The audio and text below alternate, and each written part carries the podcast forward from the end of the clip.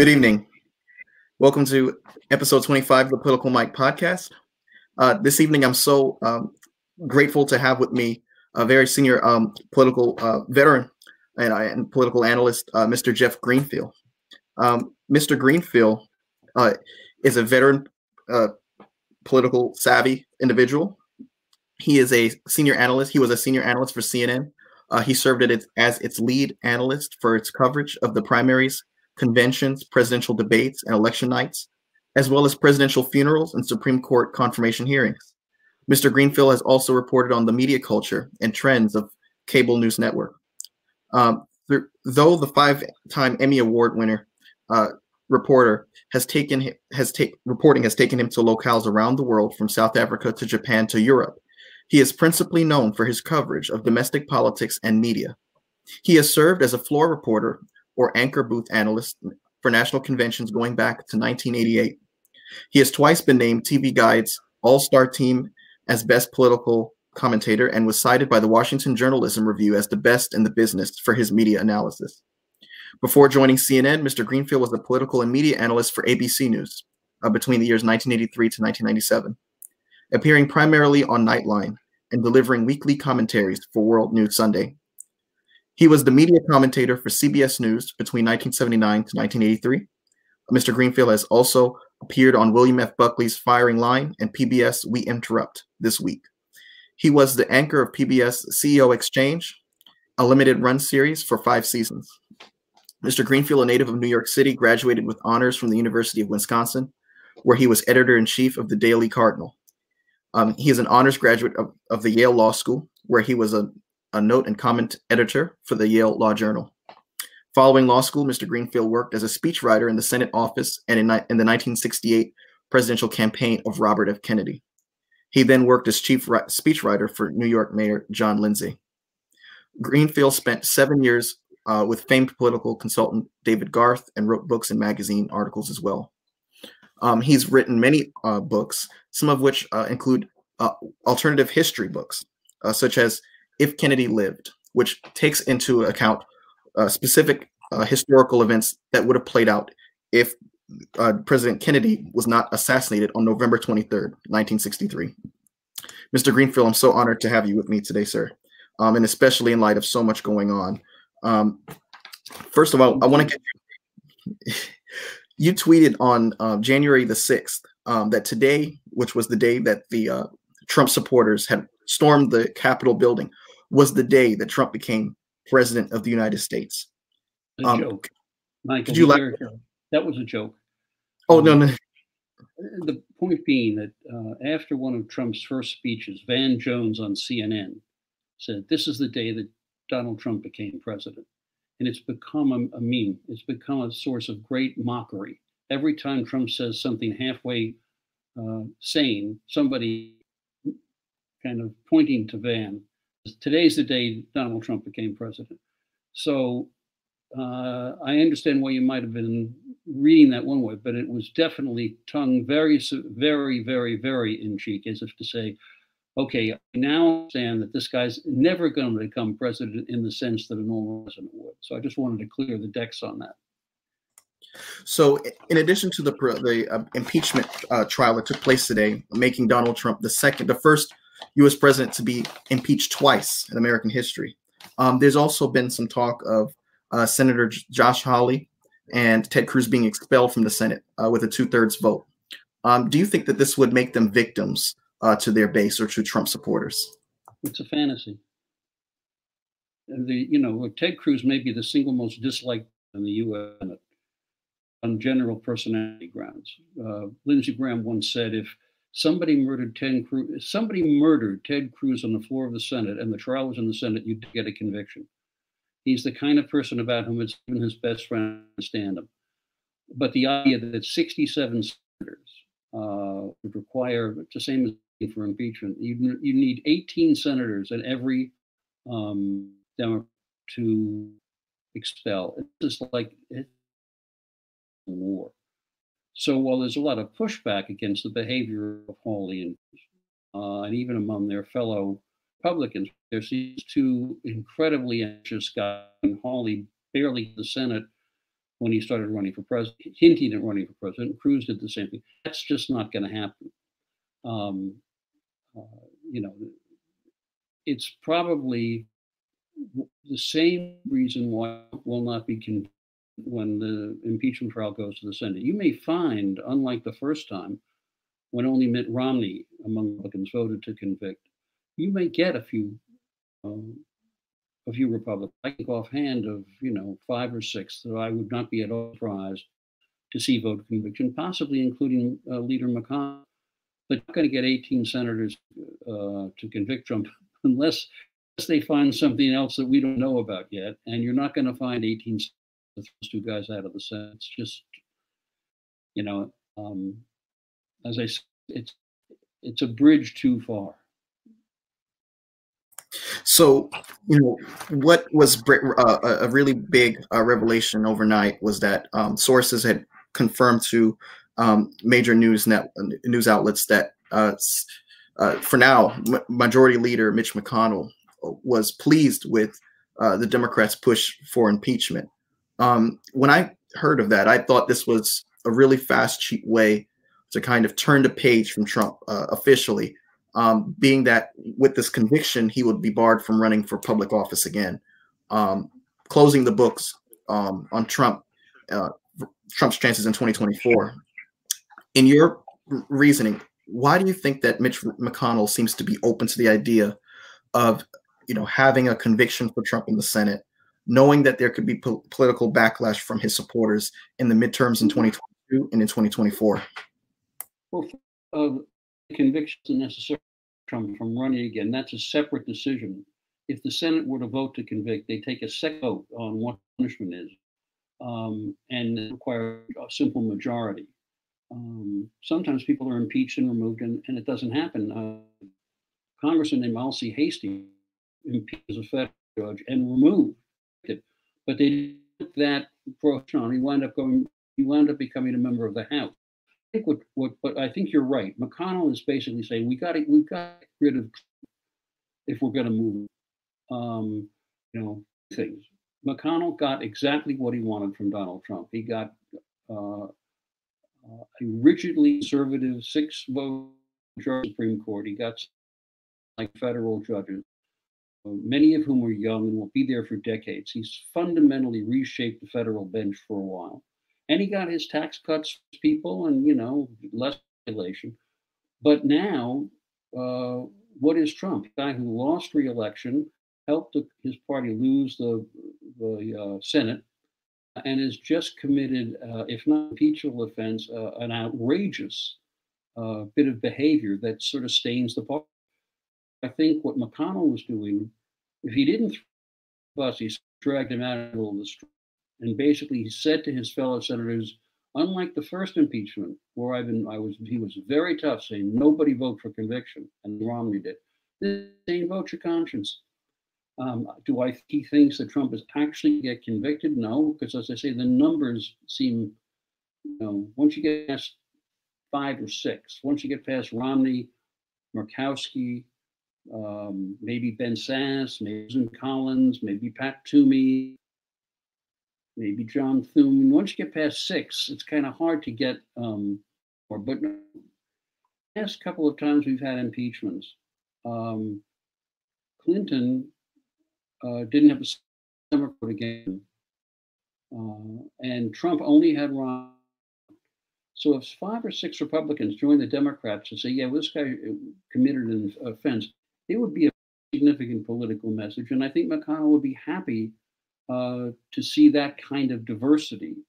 Um, remember, Michael, senators by and large have more freedom than the House members because House members come increasingly districts, heavily Democratic, heavily Republican. So for a lot of these Republicans, they're not worried about worried about November, worried about the primary. And Trump is enormously popular. Uh, he's had some uh, erosion, but he still has very high approval numbers among Republicans. And these guys from deep districts are not about to, to play games with their future. Somebody like Ben Sasse, somebody like like uh, Pat Toomey's not running again, or Murkowski, who once ran and won as an independent after the Republican Party done tried to dump her. they got more independence. Um, and, and so I think you'll see some of them following McConnell's lead. So, um, one major um, topic of conversation that's been thrown around a lot, um, whether it be on you know daytime television shows like The View or uh, late night political commentating show commentator shows, is that there's seems to be a split within the Republican Party, uh, where you can have a Trump America First party emerging from the uh, ashes of, of the Trump presidency, um, and you can have the traditional conservative Republican Party um, that's for lower uh, lower taxes, fiscal conservative policy, strong military. Um, I know that the idea, you know, speaking with folks who were alive back then, um, in during the 1976 primary where Reagan challenged Gerald Ford, uh, that there was thought back then that the Republican Party could split. Reagan, of course, was seen as too conservative um, of a candidate. Ford was the moderate, but of course that never happened. Um, is this another one of those scenarios where there's talk or understanding that the the party can split, but it doesn't? Yeah, we hear that um, on and off, uh, depending on what period you're talking about. But I think I think even though there's going to be a lot of tension in the Republican Party between the Trumpers um, and the more old line folks who went along because they didn't really have a choice because the primary for Trump uh, and said, okay, we'll stay with Trump. He'll give us what we want, the judges, the taxes. Um, but I, my own feeling is that that uh, it's going to be very hard for any Republican to try to, for instance, seek the presidency in 2024 by explicitly saying we've got to move beyond Trump. It, it, it's less unlikely because of Trump's behavior the last the, the speech, the row, all of that. But you look at what happened in the House today. There were 10 Republican House members who voted for impeachment, and many of the speeches uh, were full throat, full throat defenses of Trump. You guys, you Democrats, just hate him because you hate how well he did, and he, you know, peace in the Middle East and uh, tax cuts and judges and a great economy and all of that. The, the other thing, the more important thing, and by the way, I apologize for my internet connection. It is what it is. Um, you know, uh, is that that every time I uh, you hear about okay, one of these two parties going to break apart. For that since starting with 1860, that's 160 years. Um, two parties have been the only two parties that have produced president. And even when you've had enormous splits, when Teddy Roosevelt, uh, ex-president Roosevelt, could become president again, the progressive party, when Wallace ran third party in 1968 and won uh, five states, um, it still was temporary. And eventually the parties uh, came back. You know, just four years after 1976, Ronald Reagan took the nomination and wound up winning 44 states and 440 something electoral votes. So, uh, whether or not we're in a position now where you're going to genuinely see a split in the sense of an alternative party rising, I'm skeptical. I do think what is um, more and more folks who represent the Trump leaving, the kind of more traditional Republican, the Rotary, you know, the the Chamber of Commerce, kind of a, a one of the most contributors to the Republican Party, has just said they are not giving any contributions to any Republican who voted to not certify the electoral votes. Now, for the for the Chamber of Commerce to break with the Republicans, to, to paraphrase John it's a little like L'Osservatore or Romano attack Pope. You just don't expect that to happen. Um, but and you are, I think, going to find some erosion uh, among the Republicans. Now, we think the Chamber of Commerce is going to really be happy with, say, Bernie Sanders as chair of the Budget Committee. Uh, you think they're going to sign on for taxes on the wealthy and a couple of trillion dollars worth of stimulus? I'm, I'm highly dubious. So I've heard the argument that it's actually in Democrats' favor that Trump is eligible to run again, um, to suck all the oxygen out of the room, similar to how he did in 2016 Um, and I, I kind of see a scenario where there's a big will he won't he phase uh, during the primary next time. And of course, you know we're still recovering from 2020. Um, but do you see any validity in that argument um, that Trump not being convicted, not being prevented from holding high office again, uh, actually benefits the Democratic Party? You know, if there's one thing we learned, uh, well, we should have learned it many, many elections ago, is just don't make these kinds of assumptions. When Trump was nominated, I don't know anybody except the guy who draws Dilbert uh, who thought Trump. Well, no, I take that back. I was a, I was a fellow at the University of Chicago uh, when he started emerging. An Italian journalist said very early, Trump's going to win, and we all said you're crazy. And she said, I was it from Sony. I know how the you know the guy who was the same kind of Trump guy. He was constantly being accused of various sexual and political misdeeds. He was prime minister for ten years. So if you imagine um, uh, a Biden presidency that runs into serious economic trouble. Um, and Trump's not convicted, so he's eligible to run again. The problem, I, I think, for the people who, who are skeptics is so who runs against Trump after all these people, these wannabes, Cruz and Hawley and Nikki Haley and I don't know, I guess Mike Pence uh, or whoever, they've they've bound themselves to Trump. I think what McConnell was trying to do, and talked about earlier, was to sort of encourage the Republicans. It's okay to move away from this guy. He's, you know, he's blotted his copybook, as they say in Great Britain. He's, he's not. He's this last thing has made him much less appealing. But anybody who writes off Donald Trump in 2024 uh, assuming he's not serving a prison sentence in New York State, because you know there's going to be very heavy artillery aimed at him from the Attorney General in New York and the the DA in, in Manhattan. It may well be that the Justice Department has decided that um, maybe you can't indict a president, but maybe you can indict an ex-president. So if he's facing massive legal problems, uh, yeah, I, I think it's much too early to say, oh, he can't possibly be president again. So, in the Senate, um, right now, it seems as if the, the the drum beats are going towards a you know situation where Trump could potentially be convicted. Um, I'm sorry. Oh, go ahead. We just talked about that. He no. Republican senators to convict him. It's ain't gonna happen unless you know, McConnell goes 180 degrees the other way, saying we got to get rid of this guy. So right. I don't, I do not see. I should have, shouldn't have interrupted you. That's my notion. You, are people speculating there might be as many as and Republicans to vote for conviction, and at that point you're you're at uh, 62 and you're still five short. But I'm sorry, I apologize no. for that. Why don't you finish off? Oh, and, and, what I meant was that it's less certain um, than it was the first during the first impeachment, um, where he knew that he had unified Republican support. Um, but you know, with folks like Mitt Romney, you know, Mitt Romney was he was the sole Republican last time that uh, decided to uh, vote in favor. But uh, folks like Ben Sasse, um, Lisa Murkowski saying she had enough. Um, but I didn't hear. You're back. You know, I'm sorry. You were free. You were frozen there for a few minutes when you started the question. Oh, sorry. Can you hear me now? I can hear you okay. I don't know, you know, I thought this was going to work better than it is, but let's. No, no, We're going to bear through it.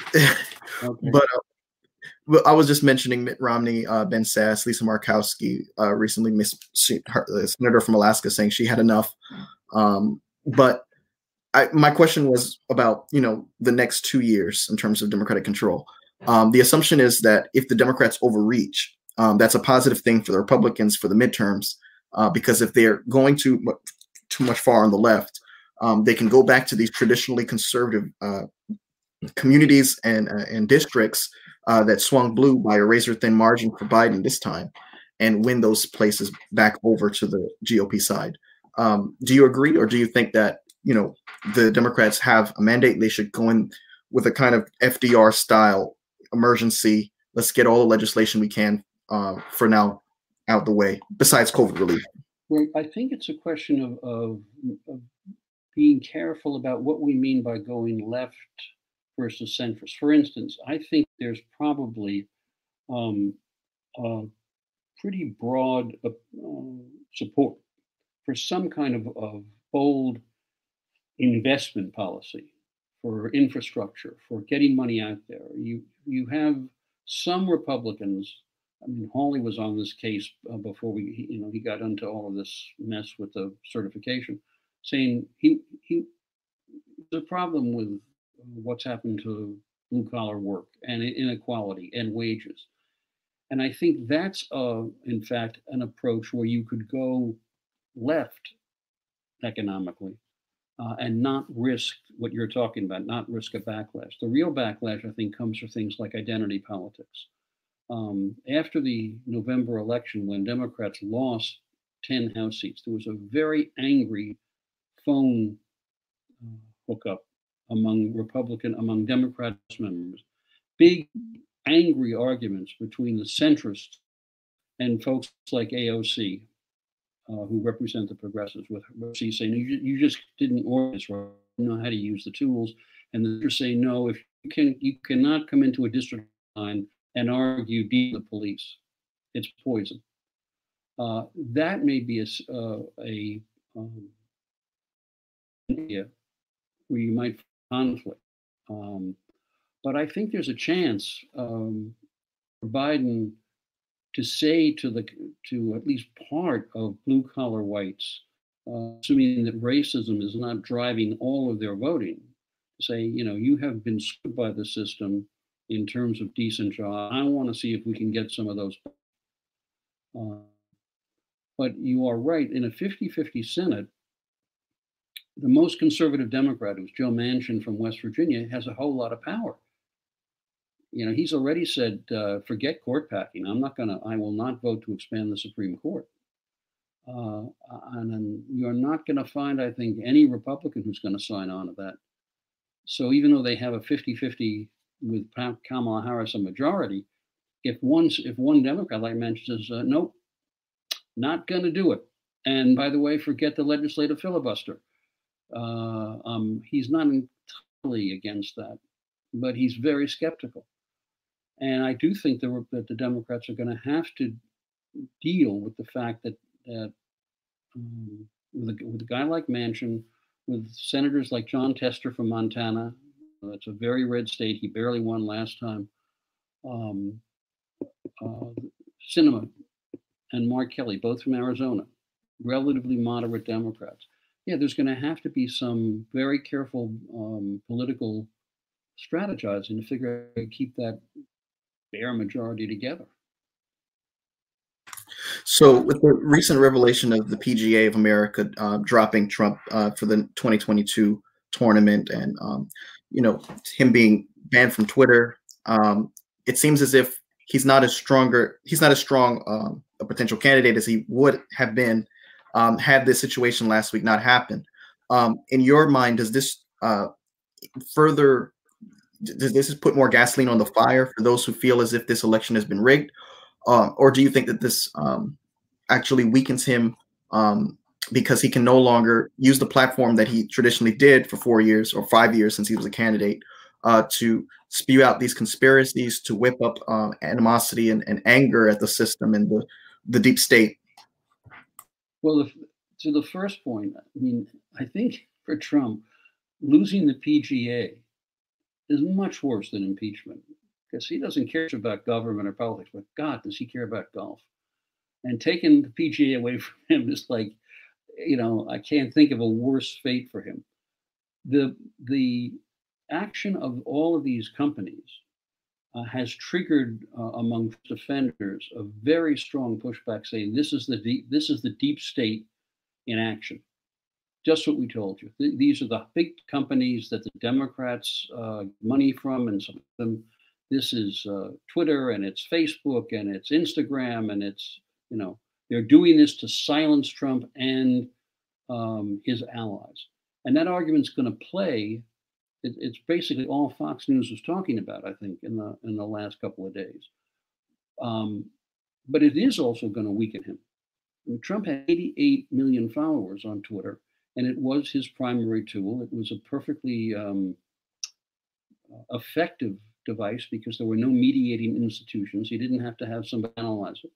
I think that is going to, depending on how long this lasts, that's going to make him a little bit uh, a little bit weaker. But I also think it's going to increase the belief on the part of Trump's most earnest supporters that this is a deep conspiracy by powerful uh, financial institutions. You know, one uh, was that um, Deutsche Bank, which has basically been the only bank run Trump's enterprise over the last several years, has said no more. And Trump has a lot of loans coming due in the next year.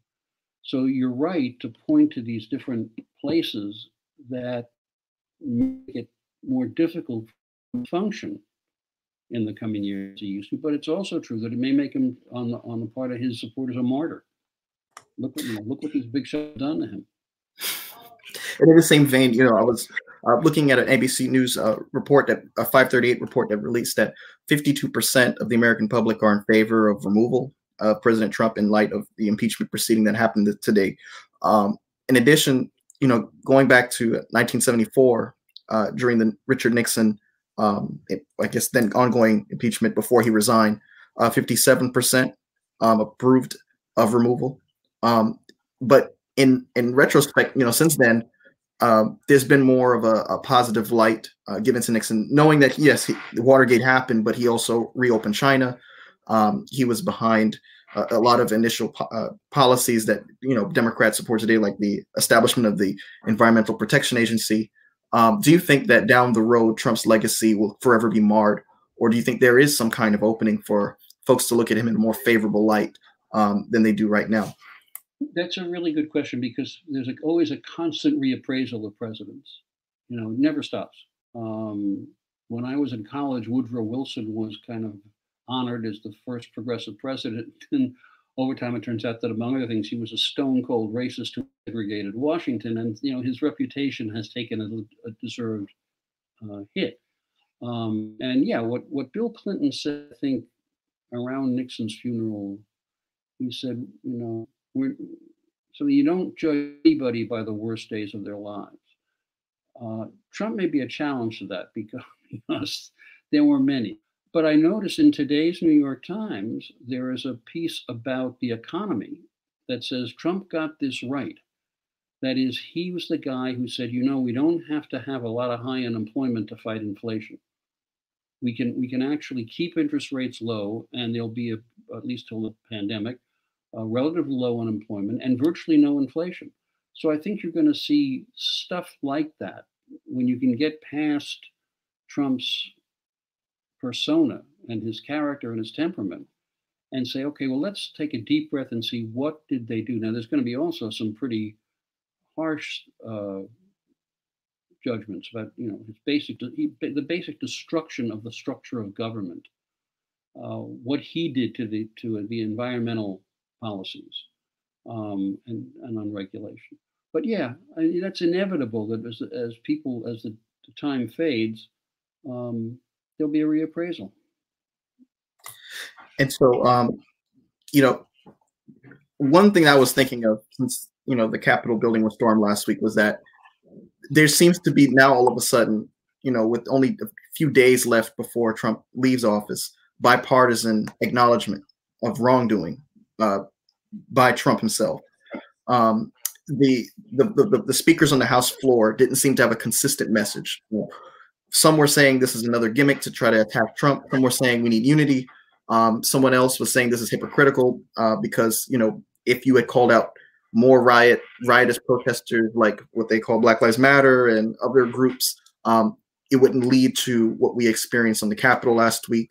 Um, there was you know a, a, wide array of arguments made on the Republican side, but in terms of um, I guess what I'm asking is in terms of um, you know what we've seen so far in this presidency, Charlottesville, um, him saying, you know, calling countries like Haiti "s-hole countries, um, a Muslim ban, uh, bullying a Gold Star family, the comments he made about John McCain, um, the immigration policies where children were locked in cages.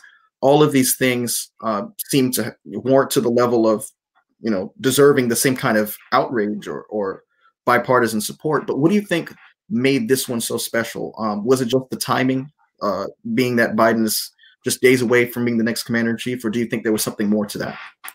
No, I think what made this different was the Capitol was sacked and we almost had a massacre there. I mean, it was a, a, a level of shock that went through the whole system that we'd never seen before. You know, insulting John McCain and making racist or racist or homophobic or, or misogynist statements is obnoxious. But we were in a situation here where had that there's this one Capitol Police officer, Eugene Goodman, who literally saved from a massacre. He goaded the riot following him upstairs away from the door right onto the Senate floor. And had he not done that, um, I think you would have seen a number of dead senators. And they, you know, I'm not exaggerating. That's that's a wholly different level of her. Uh, you can compare to Charlotte that there there was a, a, march, there was there was violence, there was a, a, woman killed by a guy driving a car. But this that event broadcast on live television, you know, uh, was was uh, was so jaw dropping that you had a number of people say, uh, Trump supporters say, the you know the scales fell from my eyes. I didn't understand that that he could be so reckless, uh, you know, and so just just so unbelievably uh, self-centered as to bring thousands of people to Washington. All he didn't say go go destroy the set he set the, the table for that. And I think that's a, a pretty different thing than the history that you recited. Look, any one of those things, when McCain insult, was insulted by Trump, like first day of his campaign, I said, well, that's it. He's finished. You can't, you can't do that. American hero, he's done. Well, no. And then when he he made the, when those Access Hollywood tapes came out of what he had, what he said, what he could do to women. You had the chairman of the committee saying, "Got to get the ticket. He can't survive." We saw him survive four years. This was different, and it was literally blood on the floor, and it could have been an unthinkable catastrophe just a little bit different uh, scenario play. So I think that explains a lot of why um, even some of the people who voted against impeachment got up and said, I can't defend what Trump said. Uh, Kevin McCarthy, the, the minority leader in the House, said uh, he bears responsibility. Um, and then you did have his all out defenders, the Jim Jordans, the Louie Gohmert, you know, um, you know, this is all about the deed and what about Hunter and what about Clinton's emails and what about all of that. But it did that to the party that nothing else had. So, Mr. Greenfield, if you were President-elect Biden, uh, going into uh, your first term as president, knowing that there's so many people out there who are um, who have who who believe that your election was illegitimate, um, despite lack of evidence, um, and despite Trump's own court appointed judges throwing uh, a lot of these lawsuits out because they were meritless. Um, how, how, do you govern in this environment? Even though you have a razor, a razor thin majority, um, how do you go forward um, and govern um, to get your message across to provide stability that people are yearning for, and to also set forth your agenda for the next four years um, in this kind of toxic environment? I begin with an inaugural address. I'm going to try to uh, uh, that is very from the typical address, which sort of very flowery, all beauty. look at our great history and we'll move. You have to you have to be you have to own that if not anything to fear is fear itself, but in his speech he laid out very clearly how dire the situation was and how important it was to take very action. I think that from the he has to strike a unity. He's got to say that because you have to say some of that if you're president. But to say, you know, this is what we have to do now, and not do it in flowery rhetoric and say, one famous lines from uh, FDR's 1933 inaugural was, "Our primary purpose is to put people to work." And people understood, ah, and Biden almost has to be that direct. You know, we have got to keep people in their homes. We have got to not have evictions. We have, and and who suffered the most from this? You know, uh, the last jobs report was that I think there were 140,000 jobs lost, all of them by women, predominantly Black and Latino. Um, now, it's tricky to talk in, in, in open, honest racial terms in this country. It's you know it's a it's a what Gunnar Myrdal called the American dilemma, but in this case, I think Biden can can at least say you know the people who were, who were least well off before this pandemic have suffered the most, and we've got to get help for them now. Um, and that's the kind of approach. It's he, you know, people always Winston Churchill. how He, how he was the wartime leader of Great Britain if you read Churchill's speeches, they are very, very blunt. And he always begins by telling you tough things are. You know, we had a horrible week last week. We had, or in Dunkirk, we had one of the worst military disasters in the history of Europe because people believed that he that he was being straight with them. So that when he said, "Here's what we can do," they said, "Oh, okay. He's there's, there's no BS going on here," and that's what I think Biden really has to do. Uh, he has he has to be he has to be as blunt and as clear, and he has to not talk quite so much as he likes to. So, Speaker Pelosi, um, shortly before we went live, uh, had released a statement indicating that uh, the investigation uh, trial cannot realistically uh, take place in a fast track pace before Biden gets into office. Um, but do you see that? Do you see a trial going on simultaneously during the fir- the early days of a Biden presidency, actually uh, damaging uh, Biden's um, that's legislation? A, that's a that's the sixty-four thousand dollar question. As they say, we know that the trial's not going to happen immediately. Uh, McConnell's already said not going to do that. But it is a fair question. It's always the best case for not doing this was if, if what you just asked is relevant, how does Biden set the table early? Does he really want an impeachment trial to go on, say, 30 days into his administration? You know, tough.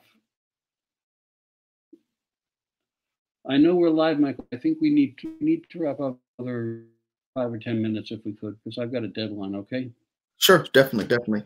Um, and so in the last, you know, wrapping up here, um, you know, I want to pivot a little bit to your book, If Kennedy Lived. Uh, very interesting book. Um, so much to dive into, but specifically, I wanted to get into the Cuban Missile Crisis uh, because you indicated uh, that you know that period really changed Kennedy as a candidate. He campaigned in 1960 as a hawk, um, but came out of that, you know, that that brief brush with uh, potential nuclear war with the Soviet Union, uh, with a newfound uh, perspective on foreign policy. Um, in the book that Bob Woodward has written, Rage, he indicated that during September 25th, uh, the U.S. command flew a simulated air attack, sending B 1 bombers and some 20 other planes. And this is during the 2017 uh, year. Um, and, you know, this back and forth between nuclear testing uh, really coming close to the coastal lines of both North Korea and United States uh, really brought uh, us to the brink of nuclear war even though the public was not really aware of the extent of how much this testing was going on. Trump himself had said we were really close, according to Bob Woodward. Uh, to, and he seemed to be a little shaken by that. Do you see any similarities uh, in the way both men came out of these situations? Um, do you see Trump change? I can't, the, I can't, speak to the Trump thing at all. I just can't. Um, so let me take the question in somewhat direction. Um, once the after the Cuban Missile Crisis, I think Kennedy was a basic change guy. Um, he had he had had skepticism about the military, all the way going back to the Pig.